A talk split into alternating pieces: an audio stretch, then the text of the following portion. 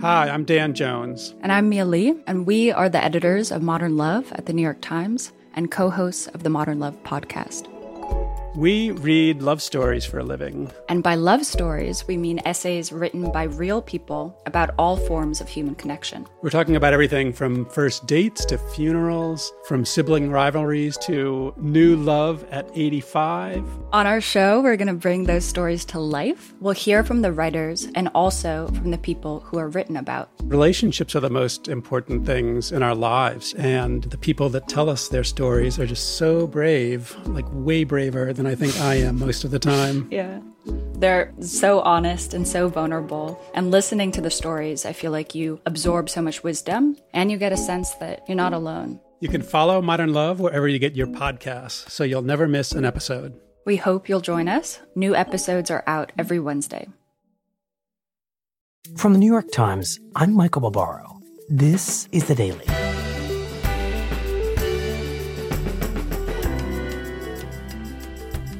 Today, Joe Biden is choosing a running mate in one of the most tumultuous moments in modern American history. Alex Burns on how that reality is influencing his choice. Plus, the latest from Atlanta.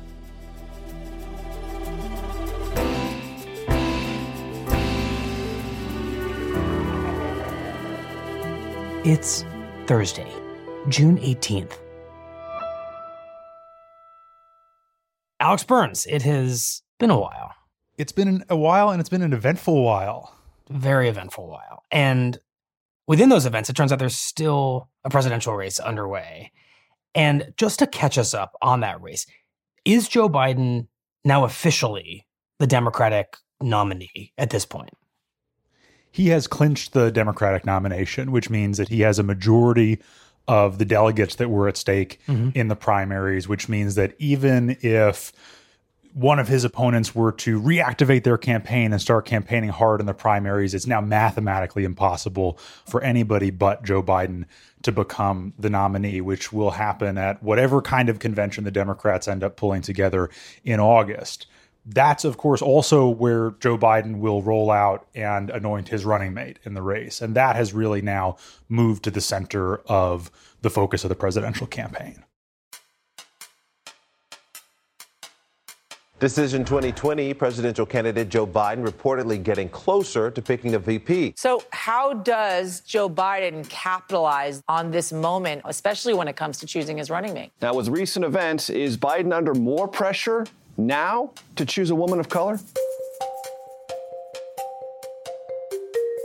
And from what you can tell, where is Joe Biden in that process? Basically, how long is his list of possible running mates? The Biden search team started with a list of more than a dozen women. If I'm elected president, my my cabinet, my administration will look like the country and they are all women. And I commit that I will, in fact, appoint a, I'll pick a woman to be vice president. Biden has said he will have a female running mate. And now that list is getting whittled down. This process has been going on for about a month and a half now. It's now probably eight or nine people who are under the most serious consideration, and their relative prominence in the process is being shaped in important ways by the months of overlapping national crises that we have been experiencing as a country, and that Joe Biden is trying to wrap his arms around as he anticipates what kind of administration he would have to build.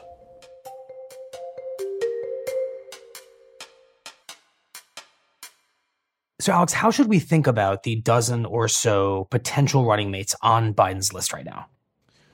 You know, I think for starters, he has said some of the things that every presidential candidate says that the person needs to be ready to assume the office of the presidency. They need to be ready on day one, having a similar overlapping worldview to his own, and also having different strengths than his own, hmm. and who will not be shy about telling the president when they differ, somebody who will not be overly deferential to him. But once you assume that anybody being considered is seen by the Biden team as meeting that standard, then you think about how they fit into the political moment and the moment in our national life that we are now experiencing. Does this person fit a moment in which we are having a wrenching national conversation about race and policing? Does this person bring something meaningful to the table at a moment when the economy is in tatters and the country is still facing a terrifying public health disaster? Mm-hmm. And finally, I think it's just an unavoidable reality of this that Joe Biden is 77 now. He'll be 78 on the day he's inaugurated if he wins the election. He'd be the oldest president ever on the day he's inaugurated. Hmm. So the question of whether somebody is prepared to step into the job on a moment's notice has a significance on this one that it probably didn't when Barack Obama was choosing a running mate, or even when Hillary Clinton was choosing a running mate, even though she was you know a couple years older than Barack Obama. So you're saying that there are three realities that are almost indisputably going to influence this choice the outcry over race and policing in this country, the pandemic and the economic fallout, and the fact that Joe Biden is so much older than any other person who has taken this office. So let's start with that first reality the national debate around policing. How is that affecting Biden's search for a number two? So it seems, based on our reporting, that two women who have been on the front lines of this conversation have rapidly advanced in the vetting process. As Biden and his political advisors have seen their biographies and perspectives and actions intersecting with this moment. My name is Val Demings, and I'm running for Congress in the great state of Florida. There's Congresswoman Val Demings from Florida. Val Demings is a former police officer and police chief in Orlando. Spent 27 years there, rose through the ranks to become the first woman chief of police. I enforced the laws, and now I'm in Congress where I write the laws. I've worked And after the killing of George Floyd, she was a very prominent voice saying it's time for policing to change. when I see things go wrong, just like when I did at the police department, there were either one of three things bad mind, bad heart, or bad policy. We need to look at our policies and change them. What we need to I would expect her to continue to play that kind of a role in the legislative debate over police reform at the federal level. She's been talked about as a potential vice president for a while, but there is just a new level of urgency around the scrutiny she's facing in this process because her resume and her life experience are now so relevant in this moment. I think the same is true for Mayor Keisha Lance Bottoms of Atlanta. Good afternoon, everyone. I am joined by our interim police. chief. She was one of Joe Biden's earliest and most loyal supporters in the Democratic presidential primary, and she's been seen in Georgia as a rising star for quite a while. Um, is that I am using the bully pulpit that I have as mayor to effectuate long lasting change in this city. And she has been on literally the front lines of responding to the demonstrations around police violence. And she has now been in the extremely sensitive position of replacing a police chief because of a specific killing that happened under her watch. To watch Mr. Brooks on Friday night talk about wanting to go home for his daughter's birthday. It breaks my heart. And there is nothing that I can say and that I can do as mayor that will bring him back. They're both relatively little known nationally, and they haven't received the kind of intensive scrutiny in the press that someone like, for instance, Kamala Harris has received. Mm-hmm. Harris is somebody who's been seen as a leading candidate in the VP process all along, and Kamala Harris has a lot to say on race and policing. She's a former district attorney, former attorney general of California. She also struggled to defend some dimensions of her criminal justice record when she was a presidential candidate in her own right. Mm-hmm. Another pretty prominent figure in Democratic politics who has undergone that kind of public vetting. And recently, to her detriment, is Amy Klobuchar. She was one of the absolute top names on Biden's VP list, but her prospects have really faded in the last couple weeks because she served as district attorney in Hennepin County. That's Minneapolis, where George Floyd was killed. And Klobuchar mm-hmm. has faced weeks of tough criticism for her relationship with the police when she was a district attorney and the claim that she really did not take on police misconduct. Right. And what's come out of Minneapolis are essentially national calls now to defund the police. And Joe Biden has said that he does not want to defund the police. And he has a somewhat moderate to conservative record on law enforcement. So, is there room on his ticket for somebody who might disagree with him and go further on the question of police reform than Joe Biden? I think it's certainly possible that he would choose someone who wants to go further in some areas on police reform. I don't think you're going to see Joe Biden put somebody on his ticket who says defund the police any more than you're going to see Joe Biden put somebody on his ticket who says abolish ICE or single payer or bust or any of those much more left wing slogans that Biden personally emphatically rejects.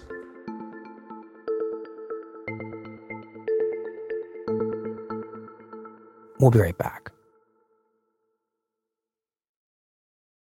It's go time, as in, now's the time to go open and fund a Fidelity IRA. By contributing up to the $6,000 maximum limit before the extended 2020 federal income tax deadline of May 17th, you could reduce your taxable income. So don't wait. Visit fidelity.com slash the daily to make a tax smart move today. Investing involves risk, including risk of loss. Fidelity does not provide tax advice. Consult a tax professional regarding your specific situation. Fidelity Brokerage Services, member NYSE, SIPC. Okay, Alex, let's turn to the second reality you mentioned that will likely affect this search, which is a global pandemic that is killing tens of thousands of Americans and the economic fallout from it. So, how is that influencing the search? You know, even before we entered this period of reckoning around race and policing, the Biden campaign was looking at the almost certain scenario that if he wins this election, he will enter office in a really bleak period for this country. Mm-hmm. And so that affects the vice presidential search from a couple different directions. It raises the stakes for choosing someone who can be a full governing partner, that this is going to be an all hands on deck kind of administration because there will be multiple ongoing crises. And the question for the people he is considering for vice president is what do you have to offer in those crises? Do you have real credentials on the economy and public health. Mm-hmm. So that brings us to a category of people in the mix that's probably best defined by Elizabeth Warren. Remember, just a half step behind the physical crisis is the financial crisis. We- who is a much more forceful messenger on the economy and the ravages of the coronavirus than Biden himself. We've seen it in businesses closing, people out of work. And so we need to be pushing right now on a stimulus package. And when you remember the qualifications that Biden has set out for choosing a vice president, somebody who'd be ready on day one, somebody who would challenge him and have different strengths from his own. Warren does seem to fit that bill. Is we've got to make sure that the money is not going to the treetops, that the money is going to the grassroots. There are a couple other figures who I think fit into this sort of coronavirus economic recovery bracket in the vice presidential search, and they are mostly governors. Mm-hmm. They are people who, at the state level, have been either highly visible or just deeply, deeply involved in actually managing the public health crisis and economic damage on the ground. So we're talking about somebody here like Gretchen Whitmer, the governor of Michigan. I'm not going to apologize for using every power at my fingertips to save lives. I'm always going to do that. That's what my job is. Who was one of the most prominent state executives clashing with the Trump administration over the early stages of trying to contain this disease. Every action I've taken has been in the interest of saving lives in Michigan and has been on the right side of the law and within my executive powers. We're talking about somebody somewhat less prominently, like Michelle Lujan Grisham, the governor of New Mexico, who was also on the front lines of trying to contain the coronavirus and is now deeply wrapped up in trying to manage the implications for her state's budget and state's economy. COVID. So it is a very serious infection, and we have to treat it as such. You know, New Mexico is a classic Western state with a fairly fragile economy that reflects a lot of the damage that the country as a whole is taking. What we're trying to do is find ways until there's a vaccine to really manage our lives and the economy with a laser focus on the fact that we have an obligation and a duty to save lives.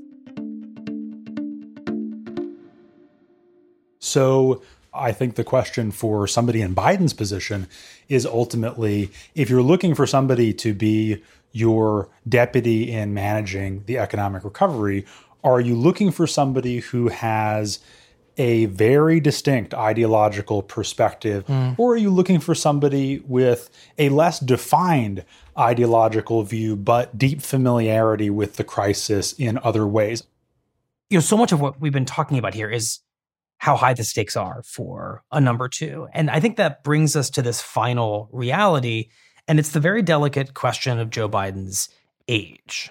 And I wonder how his campaign keeps that in mind as it searches for a vice presidential running mate without maybe drawing too much attention to it you know, I don't think the Biden campaign has to draw too much attention to it because it just sort of speaks for itself. Joe Biden is a very, very old presidential candidate. He would be 78 on Inauguration Day, which is older than Ronald Reagan was on the day he left office as the oldest president ever.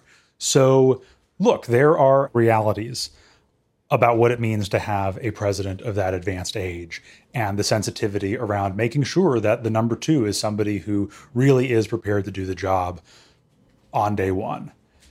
There's a political dimension to this as well, which is that it's generally assumed, Joe Biden has never said this, and his advisors will push back on it forcefully, but it is generally assumed at the highest levels of the Democratic Party that if he wins in November, he is likely to be a one term president, that he would probably mm. not seek a second term at age 81 or 82. So the person he is choosing now is somebody who could enter office next year as the front runner in an open primary for 2024. And as much as people may roll their eyes or laugh at the idea that we're already talking about the next presidential election, I assure you that the people who are involved in reviewing the options for the vice president are having that conversation themselves. Does the fact that Joe Biden would be the oldest president in American history does it limit the chances of any one of the candidates you've mentioned so far who doesn't have a lot of national experience and exposure? It definitely complicates the path for the candidates who have not been at a really, really high level of national politics. That if you look at somebody like a Keisha Lance Bottoms, if Joe Biden were 10 years younger, it's definitely a little bit easier to imagine the Democratic nominee for president making the case that the first term mayor of Atlanta is an appropriate person to have a heartbeat away from the presidency. Mm. And I think, Michael, the age factor weighs on the opposite end of the VP field as well. That for somebody like Elizabeth Warren, who is also over 70, the question of generational diversity becomes really relevant here. She's obviously a politician with considerable appeal to younger people. So maybe on that level, it's less of a challenge. But the question of are you going to put up a ticket of two white people over 70? There are a lot of Democrats who would look askance at that for a whole bunch of reasons. Alex, I haven't heard you mention somebody who is mentioned a fair bit as a potential running mate, and that is Stacey Abrams. She is one of the more puzzling figures in this process because she has been very direct about her interest in the vice presidency, and she does have such a strong following among Democrats nationwide. And she has a lot to say about the issues that are defining the campaign in this moment. I think she is maybe the most compelling example of somebody who would be a more serious contender in this process, if not for Biden's age, and if not for the gravity of the moment. That the highest office that she has attained is state representative in Georgia. She really does suffer from just the question of readiness and the question of does she have the traditional training that people expect a president in waiting to have. You know, one thing we haven't talked about in all of this is exactly where the race is between now actual technical nominee Joe Biden and his rival President Donald Trump and how that affects this search. And my sense is that Joe Biden is doing well in that matchup. He's doing very well. He is consistently hitting or approaching a double digit lead over President Trump in national polls. Wow. And in the all important swing state polls, he is leading by some margin almost everywhere. We've even seen polls suggesting there's a close race in Texas and Ohio. These are not states we think of as top of the list swing states for a Democrat running against President Trump. Does a lead like this in some ways liberate Joe Biden from having to confront everything that we have just talked about? Crises around race, the crises around pandemic and the economy, and the very real questions about his age in the way we might expect him to want to confront those questions. He's not ahead by the kind of margin in the swing states that says you can take this to the bank. You can just go to sleep for the next four and a half months because this thing is over. But it certainly liberates him from the burden of feeling like these are huge political vulnerabilities that he has to address in the form of his vice presidential choice. If the country had a huge problem with Joe Biden's approach to the coronavirus or Joe Biden's approach to race or policing, he probably would not be up by the margin that he is right now. So he may very well say at the end of the day, you know, person X doesn't seem super responsive to this moment around race or this person doesn't seem particularly deeply credentialed on the economy, but you know what? This is the partner I want. Hmm. This is who I'm going with. And based on your reporting, who might that person X be? You know, a month ago, six weeks ago, I think that person was almost certainly Amy Klobuchar, but I think even Joe Biden, from the position of political strength that he is in right now, would be hard pressed to make that choice because of the moment we are in around race and policing. Huh. It is one thing to choose a running mate who is not terribly responsive to the moment. It is another thing to choose a running mate who is responsive to the moment in a bad way. Hmm. So, you know, I don't know that it's clear today who that person would be who Biden says, you know what? the hell with the political calculus that we've been talking about. This is the governing partner I want. I think that if we could answer that question, we would have a much better sense of how to order this list than we do right now. So, lead or no lead for Joe Biden, this moment, these moments that we are living through, very much weigh on this choice. There's no way that they can't weigh on this choice because, in the end, we're not talking about fleeting episodes in our shared experience of living in the United States. These moments are so powerful because they are reflective of much deeper, systemic, long standing social problems and challenges for the next president. So, whether Biden chooses somebody whose life experience and political profile precisely answer the specific traumas that we're confronting or whether he's just choosing somebody who is seen as a person of great gravitas and governing ability who is serious enough to lead in this time. You cannot separate the choice he's about to make from the profoundly challenging backdrop for this campaign. Alex, thank you very much. Thank you.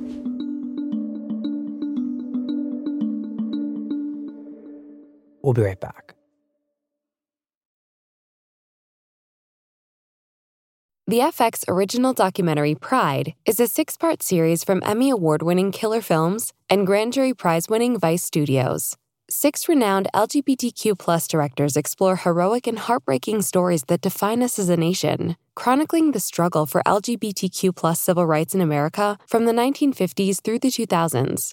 FX's Pride is a special two week event starting Friday, May 14th on FX, streaming next day FX on Hulu. Here's what else you need to know today. We concluded that Mr. Brooks never presented himself as a threat. At the very beginning, he was peacefully sleeping in his car. After he was awakened by the officer, he was cooperative. And on Wednesday, local prosecutors charged a former Atlanta police officer, Garrett Rolfe, with murder and aggravated assault in the killing of Rayshard Brooks and revealed the most detailed account yet of their encounter. We have also calculated the distance, and the distance that they are apart at that time was 18 feet 3 inches at the time that this shot was fired. So, based upon that information, we have concluded that Mr. Brooks was running away at the time that the shot was fired.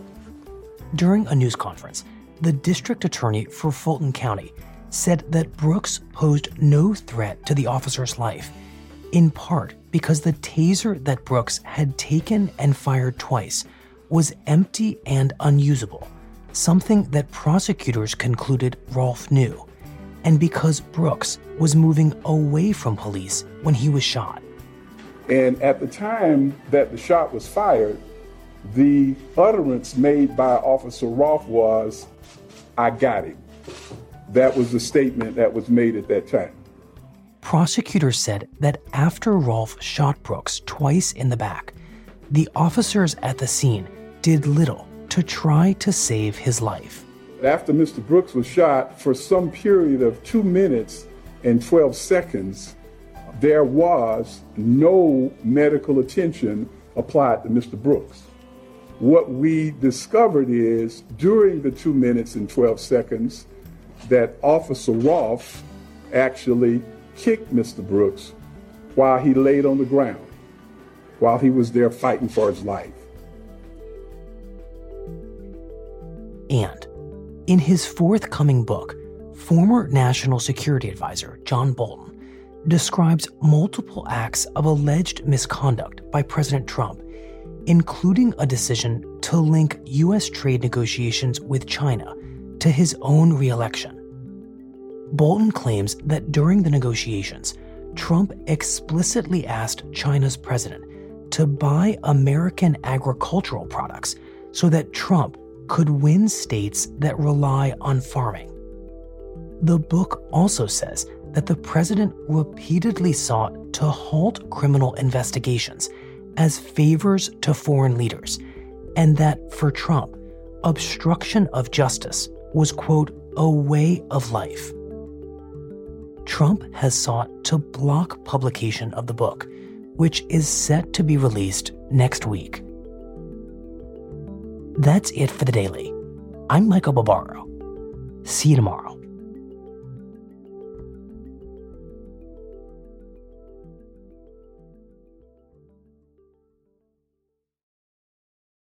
When a world leader in power solutions pioneers technology, anything is possible. Trains powered by hydrogen, kids taking zero emissions buses to school, earth movers driven by electricity, big engines made efficient by big data face masks made from engine filter technology to help keep communities safe. This is Cummins technology. Go to Cummins.com to discover how Cummins is always innovating for a world that's always on.